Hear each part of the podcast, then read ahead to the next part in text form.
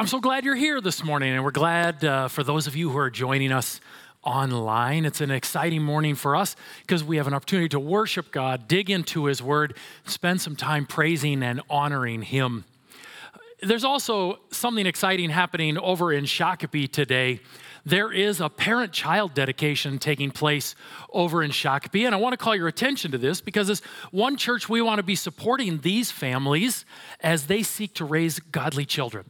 When we do a parent-child dedication, we do it to give thanks for those children, recognizing they're a gift from God, and we do it to pledge ourselves to be a church, and those parents pledge themselves to be family who will be raising those kids in homes dedicated to Jesus.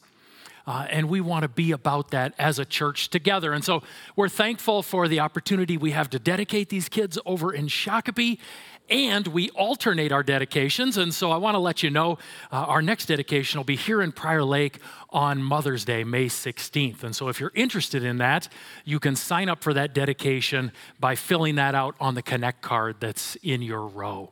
Would you guys pray with me, and let's give thanks for what God is doing in these families' lives. Father, we're so thankful for families who love you and want to raise children in homes that are dedicated to you. And we pray that as a church, you would continue to grant us wisdom, courage, and strength to be the church we need to be in order to disciple these children well. In Jesus' name we pray. Amen.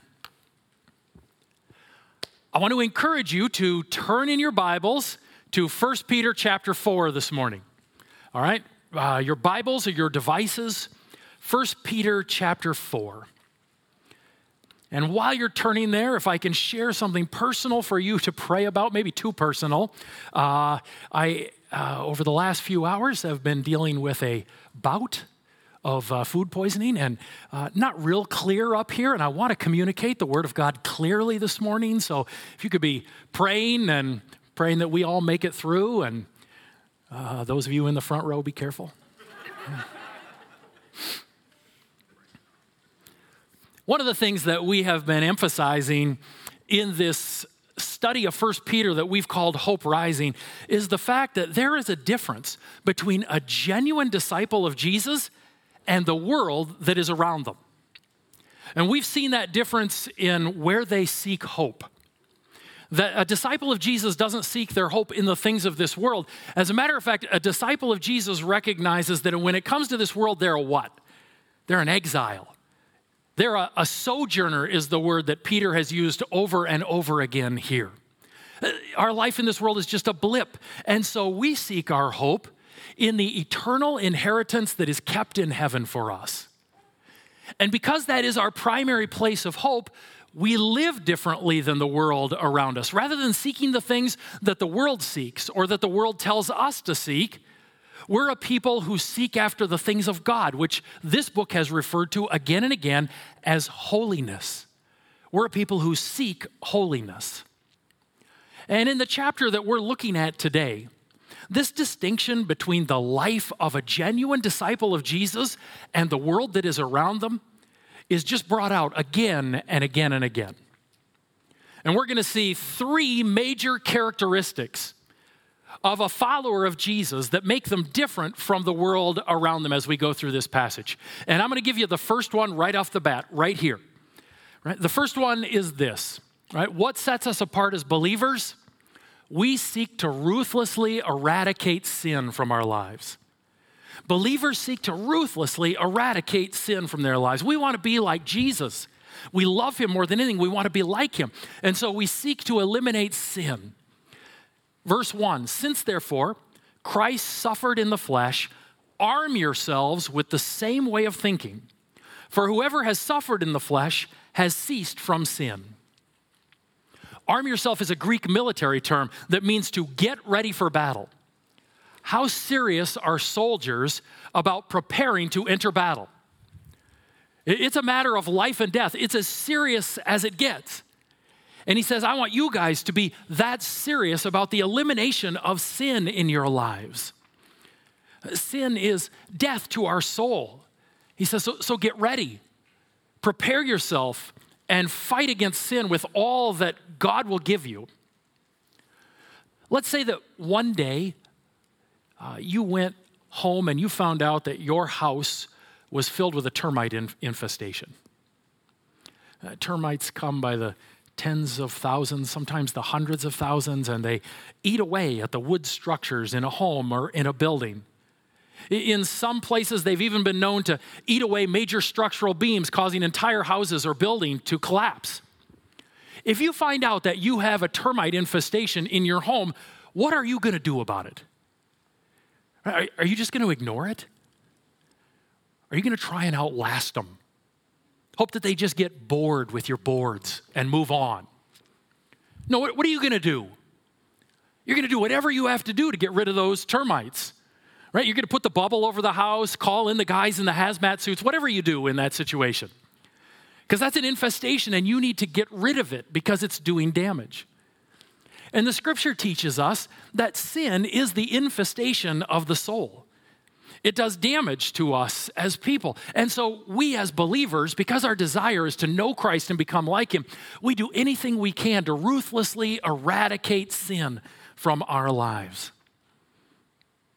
I was talking to a guy a few years ago now, and we'd been meeting and he had been talking to me about a problem that he had with the ongoing use of pornography.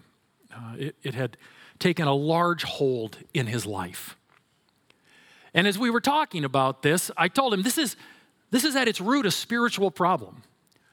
And so if you're ready to be done with this, I'm going to challenge you to start by praying and fasting a day a week in order to have victory in this particular area. I want you to set a day aside, and you are not going to eat, and you're going to dedicate large chunks of that day to prayer because this is a spiritual issue. And we got to go in on this. He came back to me 2 weeks later, and he said, "What else is there that I could do?" He said, "I'm having a hard time fitting the prayer and fasting into my schedule." Right? That's not a believer's attitude towards sin. Believers are different from the world because we seek to ruthlessly eradicate sin in our lives. At all costs, we'll do whatever it takes in order to get rid of it. This passage says, we'll suffer to get rid of it. Since therefore Christ suffered in the flesh, arm yourselves with the same way of thinking. For whoever has suffered in the flesh has ceased from sin, so as to live for the rest of the time in the flesh, no longer for human passions, but for the will of God. For the time that is past suffices for doing what Gentiles want to do, living in sensuality, passions, drunkenness, orgies, drinking parties, and lawless idolatry. Sin can bring immediate pleasure to our senses, can't it? That's why it's tempting.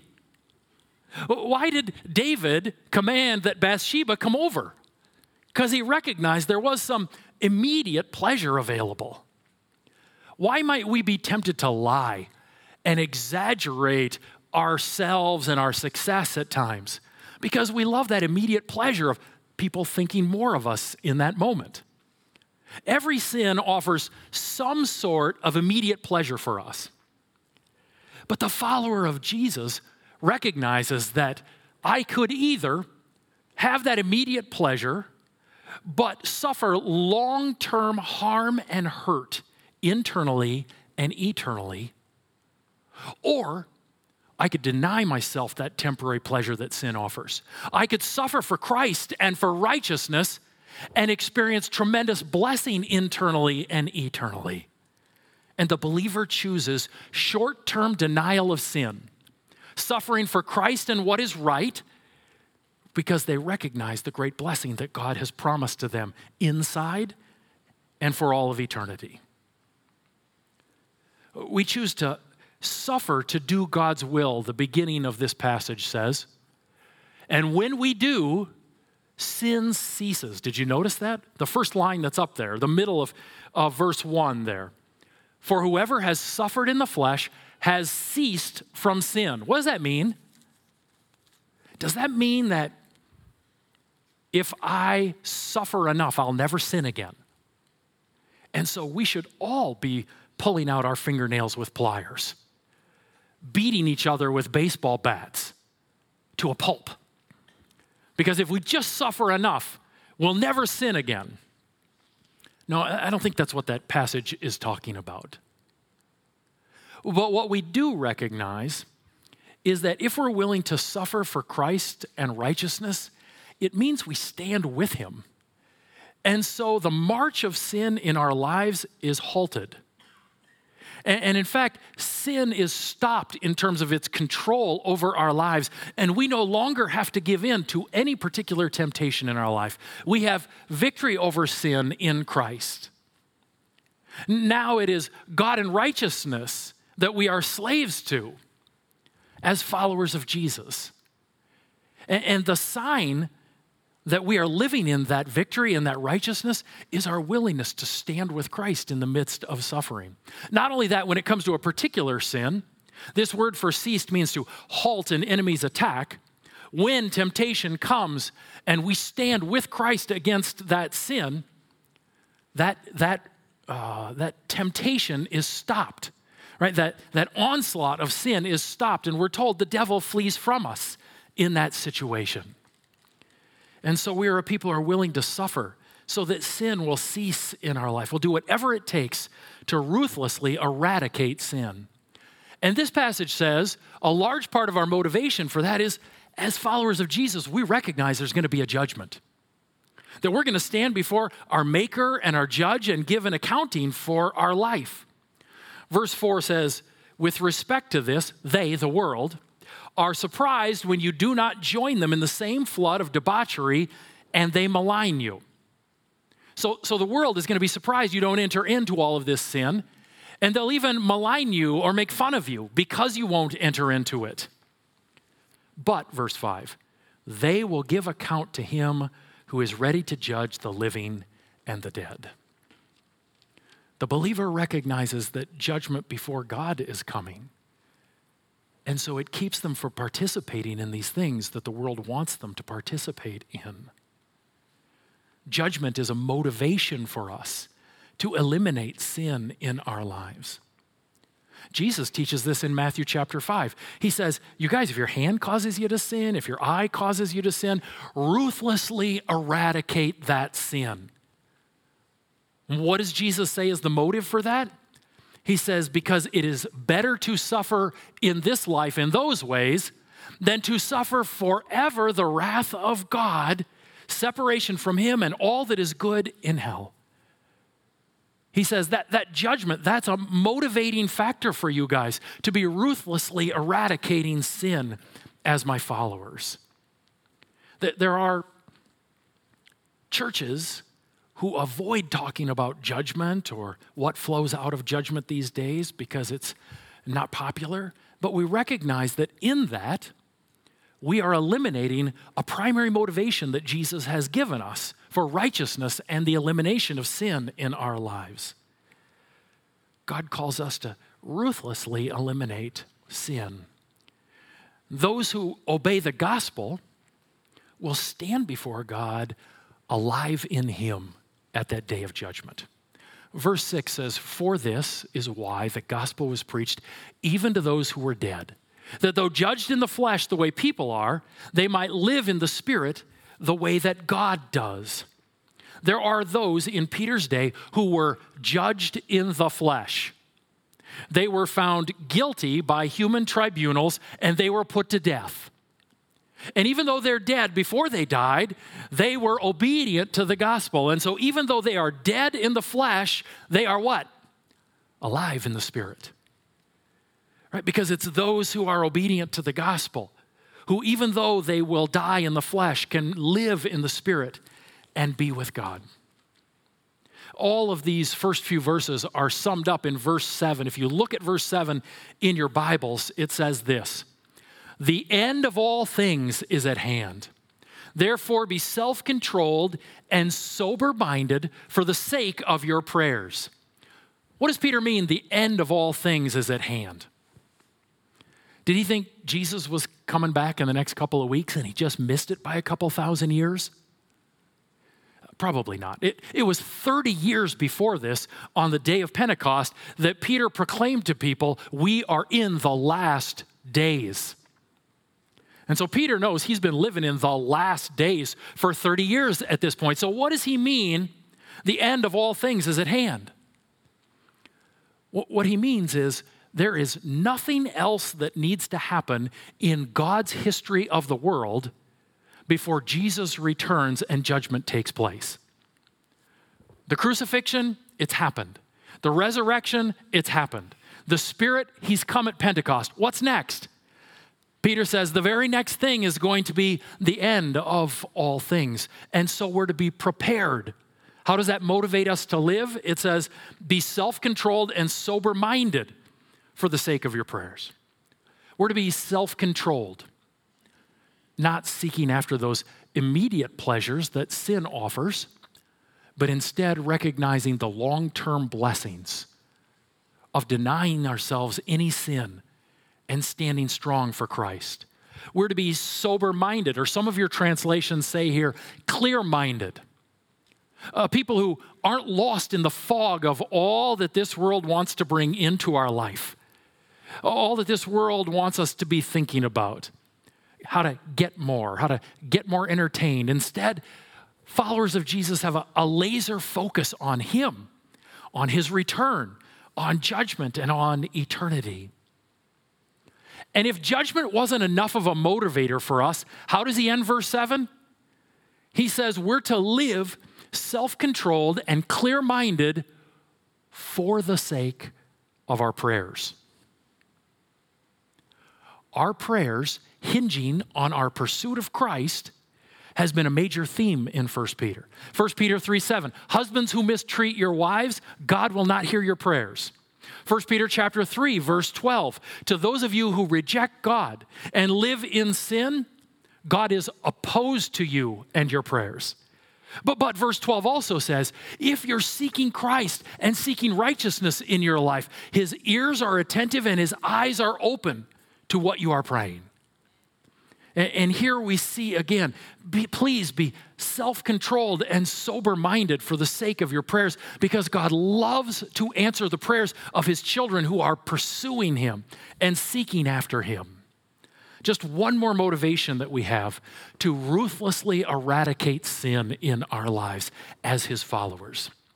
That's the first thing that sets us apart from the world. As believers, we seek to ruthlessly eradicate sin. Second, we're obsessed with loving others.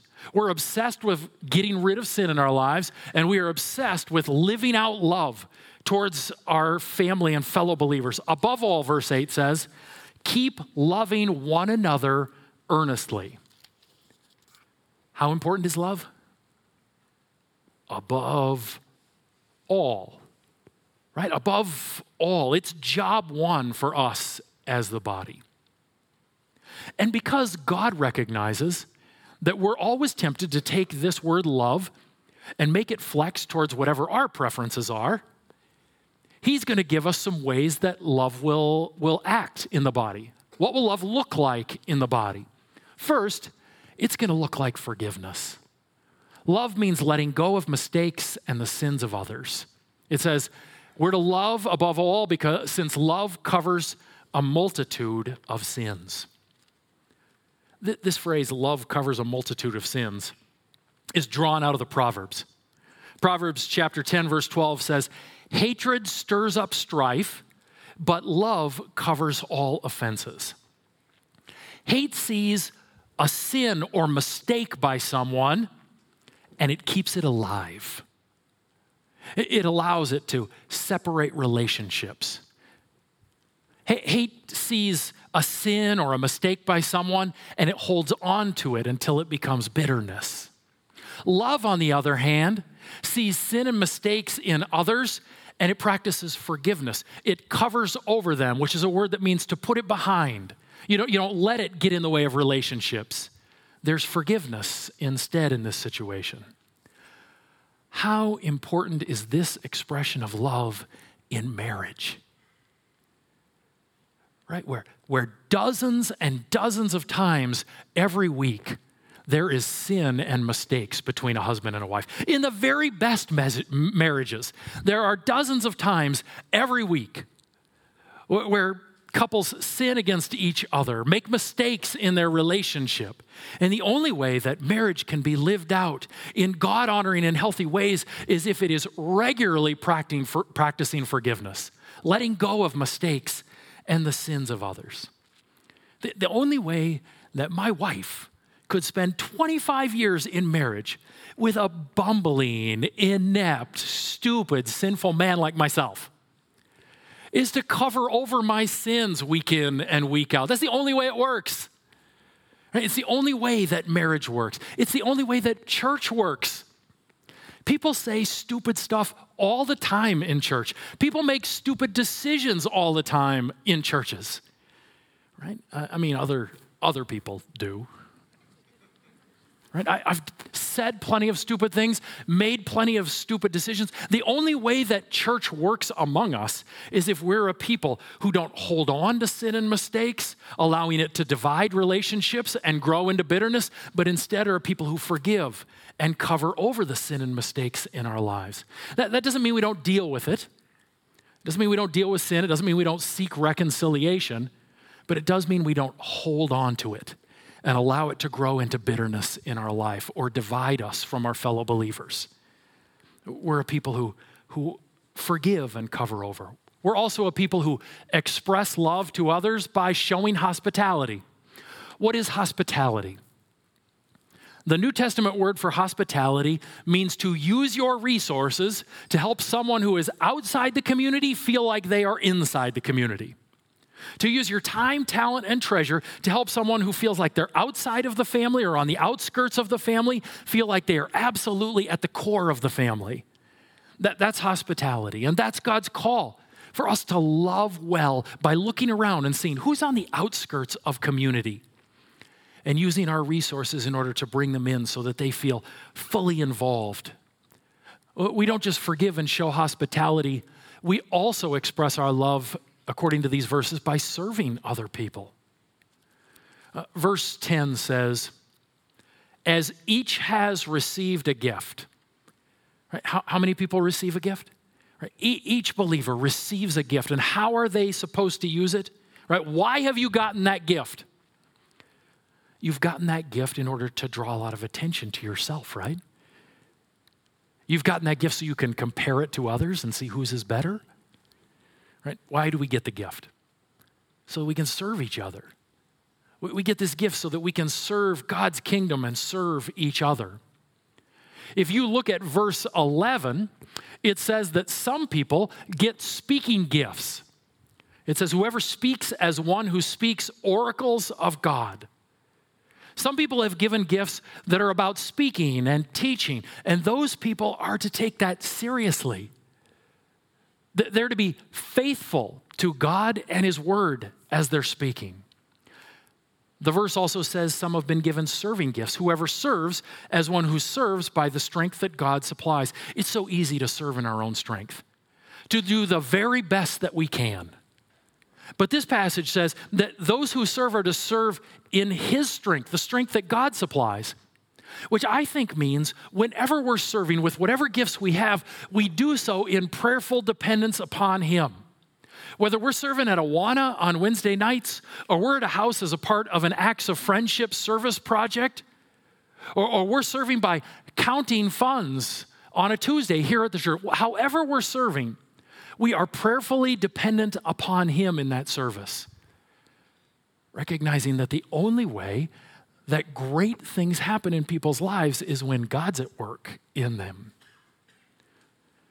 Now, why do we do this serving? Why do we do all of this loving that this passage talked about? The end of verse 11 says this is why we do it. In order that in everything, God may be glorified through Jesus Christ. To Him belong glory and dominion forever and ever. Amen. All of our service, all of the ways that we love each other in forgiveness, in hospitality. Why do we do it? Because we love Him and His name more than anything. And we want to bring glory to Him in all that we do. Believers are obsessed with getting rid of sin in their life. Believers are obsessed with loving others. And finally, we see in the passage, believers are different than the world around them because we have hope during suffering. We have hope in suffering for Jesus because it means we belong to Him. Look at these verses. Beloved, do not be surprised at the fiery trial when it comes upon you to test you, as though something strange was happening to you. Should we be surprised when we have trials? Should we be surprised when we have hardship? Right? Why is this happening? No, we shouldn't be surprised. Right? Because God says, that's going to happen if you're my follower. But rejoice insofar as you share Christ's suffering, that you may also rejoice and be glad when his glory is revealed. You guys, if we will suffer with Christ and for his name, it means that we belong to him. It's those who belong to him and are in relationship with him who are willing to suffer for him and for what is right, and what hope there is in that. Because if we stand with Jesus in the midst of the trials of this life, it means that ultimately we're his child and we'll experience the glory that is his and be with him in that eternal inheritance. If you're insulted for the name of Christ, you are blessed, because the Spirit of glory and of God rests upon you. We are suffering with him in this life and suffering for what is right. That's great, he says, because it means you belong to him and you'll experience the glory and goodness that are to come. Imagine you are on an airplane. You're at 30,000 feet in that airplane, and all of a sudden you find out that the airplane is going to crash. And the crew begins to offer parachutes to everyone on the plane. But to your surprise, you are the only one in your row who actually accepts the parachute as the plane is going down.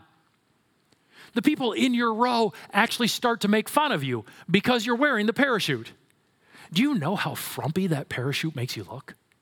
It looks like you put on 20 pounds when you put on that parachute. You can't even sit back comfortably in your chair. What are you doing? How concerned are you going to be about the fact that people are making fun of you for putting on the parachute? You're going to actually be excited that they're making fun of you for putting on the parachute, aren't you? Because it means you're wearing the parachute. Every time they mock you for wearing the parachute, there's joy in that, because it means you're the one wearing a parachute in a plane that is going to crash. You're the one who's going to survive. And wouldn't you, in that situation, no matter how much they made fun of you, continue to plead with them to put on the parachute as well? Absolutely. Absolutely. When we stand with Jesus in the midst of trials, others may mock us, others may ridicule us for standing with Jesus and standing for what is right. And we have great joy in that, because as they mock us for standing with Jesus, it's a reminder we stand with Jesus. We are faithfully passing this test, which means we'll be with him in an eternal inheritance forever. There's great hope when we stand in suffering with Jesus. But I want to be clear. Well, actually the text wants to be clear in verses 15 and 16. This only applies to suffering for Jesus and for what is right. It does not apply to suffering for your own mess that you create. Look at verses 15 and 16. But let none of you suffer as a murderer or a thief or an evildoer or as a meddler. Yet if anyone suffers as a Christian, let him not be ashamed, but let him glorify God in that name. There is no benefit or blessing for suffering for your own mess. When I was a student, I took a job at a rendering plant. And one of the jobs that I did at this rendering plant was that I drove a truck with a trailer attached and went around and exchanged the 50-gallon drums of industrial grease at different locations. So it was my job to load up the drums that were full of grease and to put new ones, and then to clean around the area, because all of these places were really messy with their grease. So I had a pressure sprayer on the back of the truck, and I'd spray everything down, and often I'd get back and my truck was messy. It had grease all over it. And so I would take the pressure sprayer fairly regularly and spray down the outside of that truck to make sure it was all nice and clean and shiny. One day I noticed as I was driving back that the inside of my truck was very dirty. It had grease all over it. And I thought, I got to clean the inside of my truck. And so when I got back Instead of grabbing a rag and wetting it or grabbing some wipes in order to clean that, I thought this would all go much faster with the pressure sprayer. Let's get this done. And so I opened up both doors because, I didn't want to trap the water inside. And I began to pressure spray the front of the truck. You guys, it was so clean. It was gleaming. And you can imagine how well all the electrical in the front of the truck worked when I got done pressure spraying it. I went to my boss the next day when I realized there was nothing in the truck that was lighting up or working in the front and told my boss what happened. And my boss chewed me up one side and down another. I suffered that day. How much credit and eternal blessing is there for me in my suffering from that day? Right? None whatsoever. Right? I am suffering for my own stupidity and my own sin. And so Peter wants us to understand, no, this isn't about suffering for your own mess. I know people who claim the name of Christ, but the primary suffering they do is because they're jerks to other people. There's no blessing from God in that suffering for being a jerk. But there is tremendous hope and blessing if we suffer for Christ and for what is right. And part of the blessing that we recognize in the final couple verses in this chapter is when we suffer with Christ, when others mock us or ridicule us for his name, it means we stand with him so we will never face the punishment that our sins deserve. We have been saved from that punishment. Look at the last couple of verses here. We have hope in suffering because we'll be saved from suffering. For it is the time for judgment to begin at the household of God. And if it begins with us, what will be the outcome for those who do not obey the gospel of God? And if the righteous are scarcely saved, what will become of the ungodly and the sinner? Therefore, let those who suffer according to God's will entrust their souls to a faithful Creator while doing good. In these verses, there is a contrast between the suffering of God's people here in the world and the suffering of those who reject God for all of eternity. The passage starts by talking about judgment beginning with the household of God. This is an Old Testament phrase pulled out of places like Ezekiel chapter 9, Malachi chapter 3. And it refers to hardship that God intentionally allows his people to suffer, that he brings into their life for the sake of purification. And we're told that God, verse 19, let those who suffer according to God's will. Right? God brings suffering into the lives of his believers. He allows that to happen and take place in them so that there will be purity among his people. And we're told here, if God allows that kind of hardship and challenge in the lives of his own children here in the world, how much worse will the eternal suffering be for those who are not obedient to the gospel of God? If believers are saved, scarcely is the quote here. Through difficulty, it can be translated. Only by the grace of God. Then what happens to those who reject that grace? What does that suffering look like? We don't want that to be us. We want to be disciples of Jesus who have been obedient to the gospel because that means we will never suffer the consequences of our sin.